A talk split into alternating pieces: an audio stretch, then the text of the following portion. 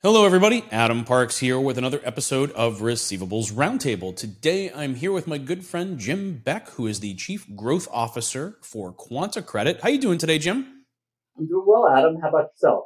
I can't complain. It's another day here in paradise in South Florida. Um, you know, I really appreciate you coming on today. I've been excited to have you on. One, because getting to know you over the past couple of years at the conferences has been a lot of fun. Um, but two, it sounds like you guys are doing some really incredible things.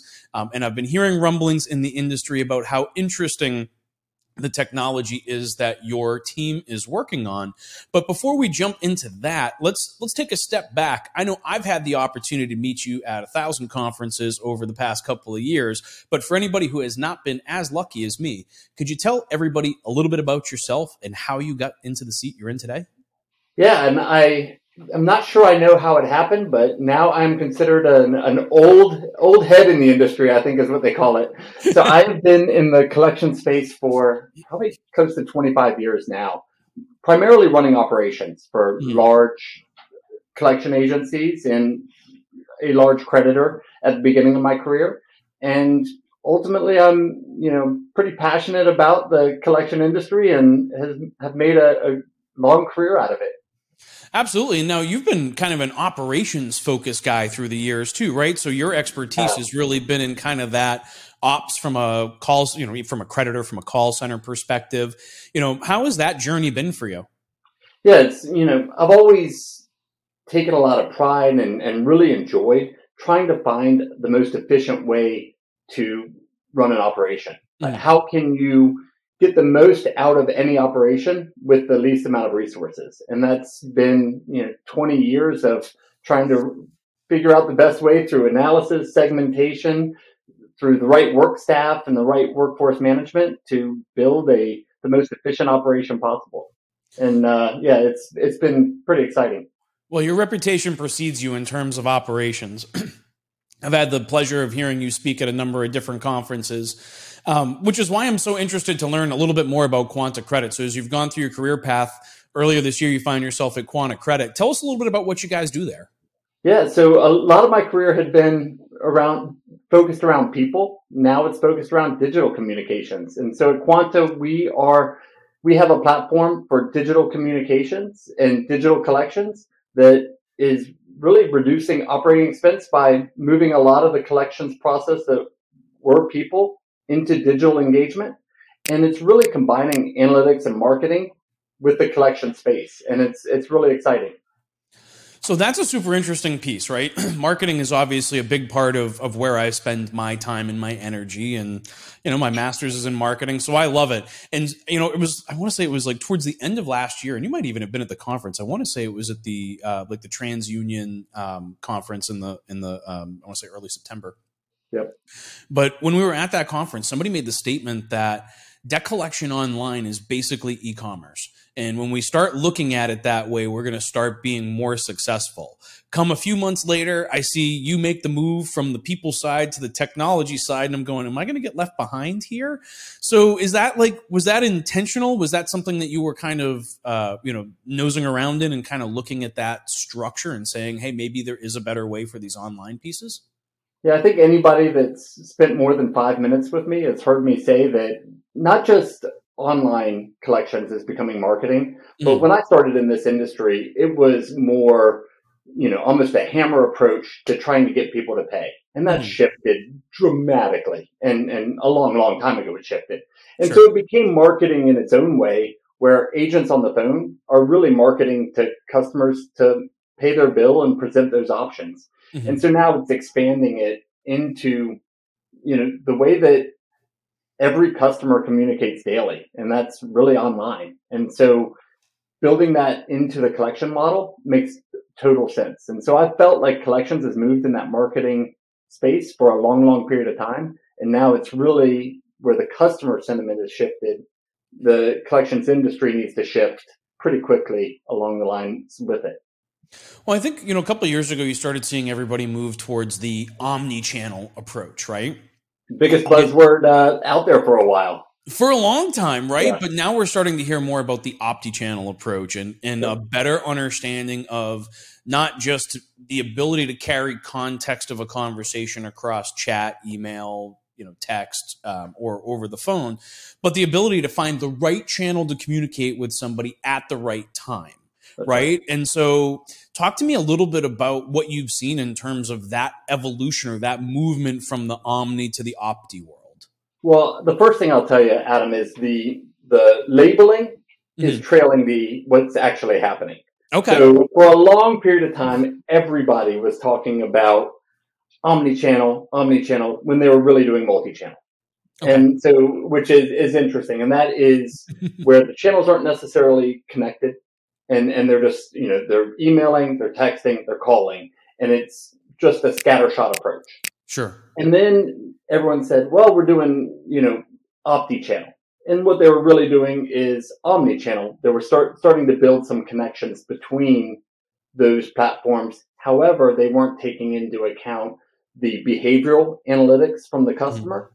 Or taking into a, a, account the actions that, um, that the customer took behind the scenes as well, opens, mm-hmm. things like that truly moving to that opti channel is you've got that right message at the right time. And so at Quanta, we really started at behavioral analytics. Okay. And built behavioral analytics as the backbone of the organization. Then layer on top an analytics approach between based on what the customers are actually doing. And then you pick that right opti channel approach by getting the optimum outreach with the right content based on that behavioral marketing and behavioral research to get the right message to the right person at the right time. And that's really where you, when we talked about efficiency earlier, where you mm-hmm. find those efficiencies in, in your operation. Well, it's very interesting. So, you know, once you've got that communication, you found the right methodology or the right channel, and the content piece is king, right? The A B testing, better understanding what messages to send to the right people. I mean, that's a whole science in and of itself. So, how have you guys kind of addressed the ability to understand this person needs this message and that person needs that message? Is it like A B testing? Is it, you know, what's the, what's kind of some of the processes that you're going through to perfect your craft? Yeah, that's great. That's a, a great question. So it starts really with having a marketing department. And so I, think a lot of um, people don't necessarily realize that marketing isn't something that um, you can just sit down and do. And we have a lot of great people in the collections industry that are not marketers. They're great operators. They're great at managing people. They're great at a lot of things, but not necessarily marketing. So at Quanta, we become that marketing arm for, for a lot of the people in the collection space, both at the issuers and at the agency space. Then the analytics arm, where you create the A-B testing, where you create the optimum strategy based on the actual results that are occurring, mm-hmm. then that's the other need that we fulfill for issuers and agencies alike.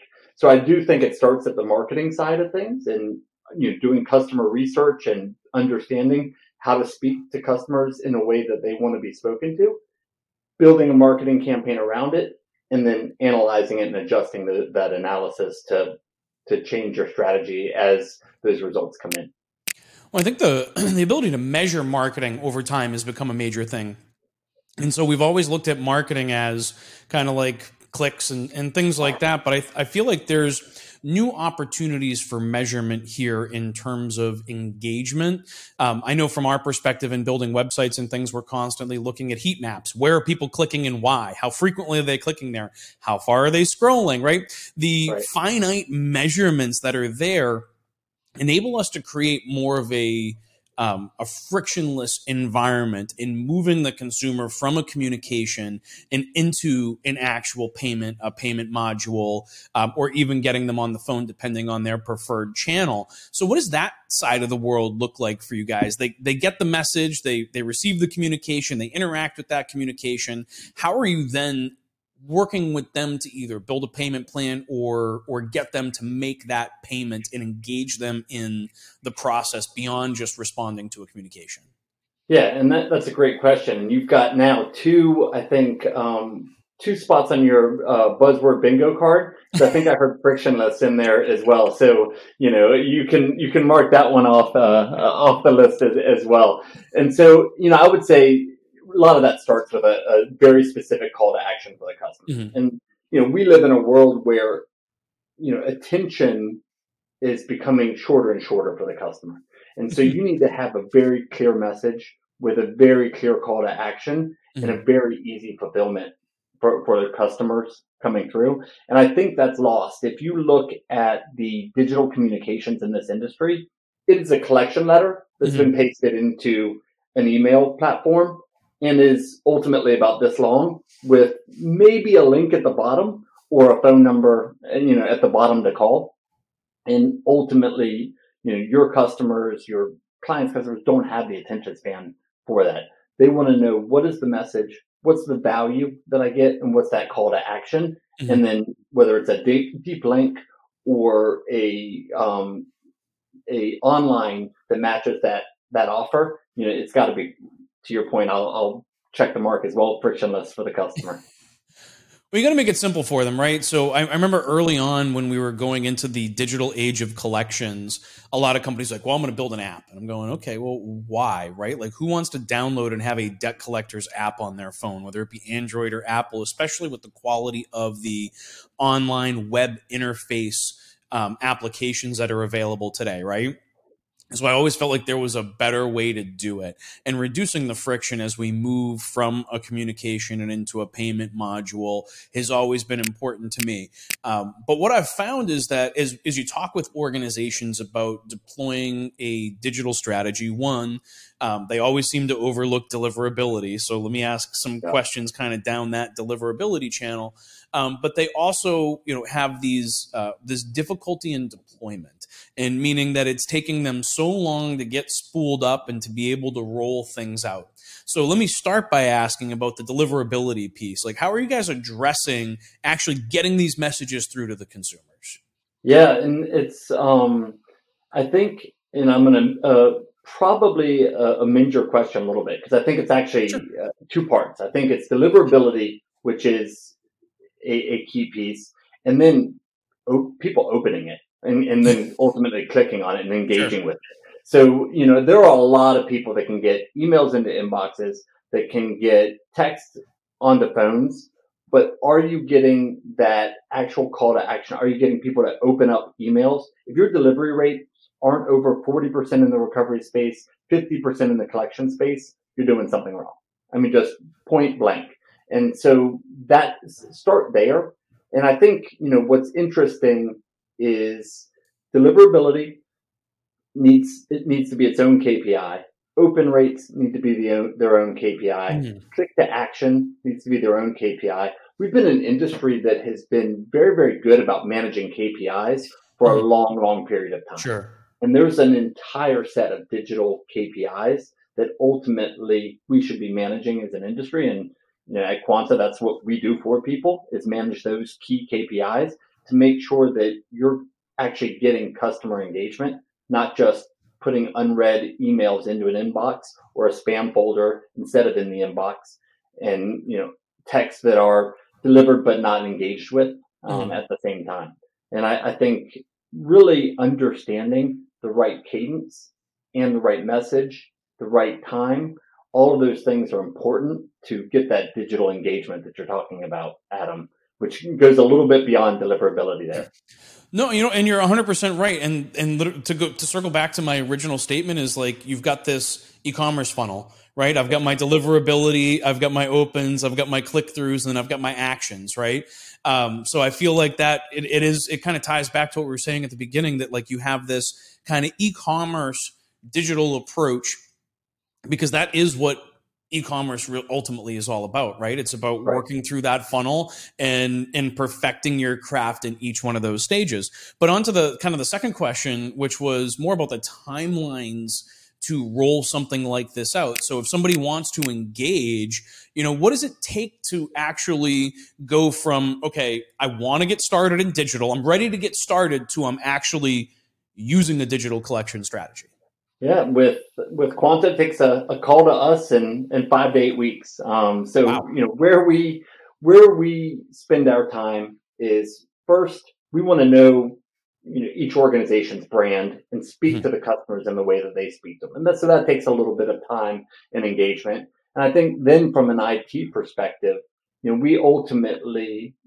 you know take a file um, from from our clients and our customers and then deliver a file back with those results. Mm-hmm. So a pretty low lift for most of our customers, which I think, you know, every organization, whether you're at the issuer space or the recovery space, seems to be IT constrained right now. And that's something that we realized as an organization and really tried to make it a low lift for our clients so they can get up and running pretty quickly. I think there is this thought that it will be a massive time period and I'll, you know, miss the boat on, on digital collections. And so we want to be a very, very quick um, stand up for mm. issuers or agencies or whomever we're doing this work well, I think companies tend to panic about the IT resources required. And it sounds like, from a deliverability perspective, you're probably talking about a couple of DNS record updates and then enabling you guys to do that. Because um, my assumption is that you're the ones that are actually sending the emails and, and the text messages and everything. And it's really just about connecting the two worlds. That's exactly right. And those DNS updates allow us to do it in, in our clients' voices. Uh, yeah, exactly. absolutely. Which is incredibly important because the reputation management from a domain perspective, tying into those IP addresses, right? All of that kind of ties together. And I know I'm going a little super nerd here, but I am a super nerd and I live in the DNS world. Well, um, so. I was, yeah, I, I, was not expecting that to be the way the, the conversation headed. And uh, yeah, I'm, I have an entire technical team that's probably watching this, wishing that they were sitting here instead of me.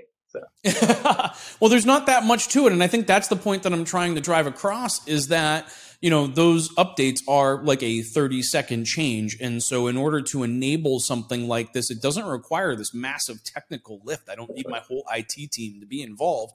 I need the one guy who manages my domain to be involved and then my operations people so that they understand the strategies that are are are ultimately being relayed out to you to to leverage right? Because we're going to have different service level agreements with different creditors whether it be somebody that we're buying from or i'm assuming if you're getting direct placements from um, you know first party type creditor situations. So I find that to be kind of an interesting um, you know challenge that a lot of people face is that they look at this giant IT lift when they go digital collections because if they've tried to do digital collections on their own, they have experienced a massive lift, right? Because doing right. this on your own is an is a massive overhaul or a, a massive undertaking.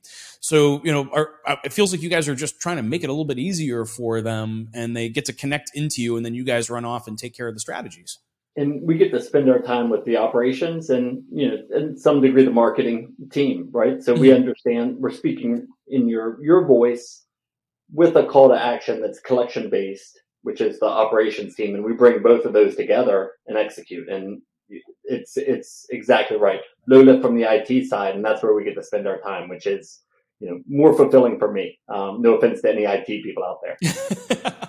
But look, there's, there's two different sides of the world, right? And I think anytime that operations can take something and run with it without the requirement of the of, of extracting from the limited IT resources that each organization has, enables people to go after something considerably faster, right? And and to be able to go to market and to actually start experiencing the benefits of leveraging digital collections faster, right? And and with less barrier to entering that side of, of the industry.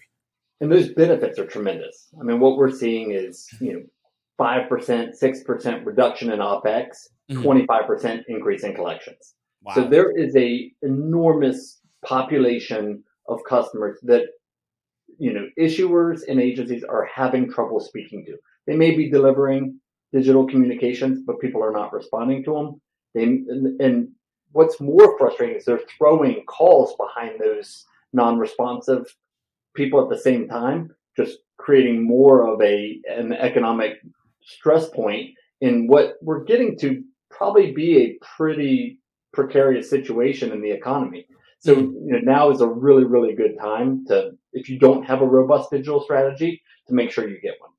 Well, leveraging that one two punch of the digital strategy and having the capability of the phone calls and still leveraging right. traditional strategies is really cool, right? Because you're not giving up one for the other. You're basically finding the best way to merge your two worlds and create success from it. and that's what we've said. I mean, we're not digital only. Um, mm-hmm. You know, digital should be a complement or a leader for your collection strategy. But it, again, it kind of goes back to what we talked about finding that optimum channel. So mm-hmm. for some people, phone is that optimum channel. And, you know, I think what's interesting is, you know, when I think about the optimum channel, there's optimum for the customer. Mm-hmm. There's also optimum for the organization. Mm. And so what ultimately there is a yield based analysis that makes a call worth it.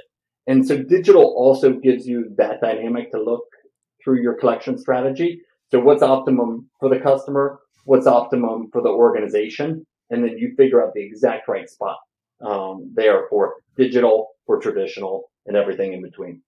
That is a very interesting approach to the collections process. Jim, I can't thank you enough for coming on and chatting with me today. I'm going to see you at the CRS conference here very shortly. You I will. hope we can have a drink and continue this conversation because honestly, I'm intrigued and I want to learn more. So, only if you grow that mustache back. So the first time I saw you, you had the, the wispiest little tiny mustache um, that I'd ever seen. And you know, now without it, you know, you look like a child. Uh, you know, yeah, I, was, I was looking for the, I was looking. I should have stipulated that into our interview that we would uh, grow the mustache. I'd grow it back. Well, you know, I got I got a little bit of time before CRS. Let me see what I can do. Yeah, I think you could probably grow one uh, by the afternoon, um, but I'm not sure. Well, greatly appreciated, Jim. And like I said, I really do enjoy our opportunities to chat with each other. I look forward to seeing you at CRS. For those of you Thank that are watching. If you want to contact Jim directly, I'm going to put his contact information below so you can reach out and learn more on your own. Um, if you have additional questions that you'd like to see us answer or topics you'd like to see us cover, you can leave those in the comments on LinkedIn and YouTube, and we'd be happy to continue to address those. Um, and if you have additional things you'd like to see us talk about, well, you can put those in the comments below as well. And hopefully, I can get Jim to come back and continue helping me create great content for a great industry. Um, but until next time, everybody, thank you so much. And Jim, I'll see you soon. Thanks, Adam. Thanks, everybody.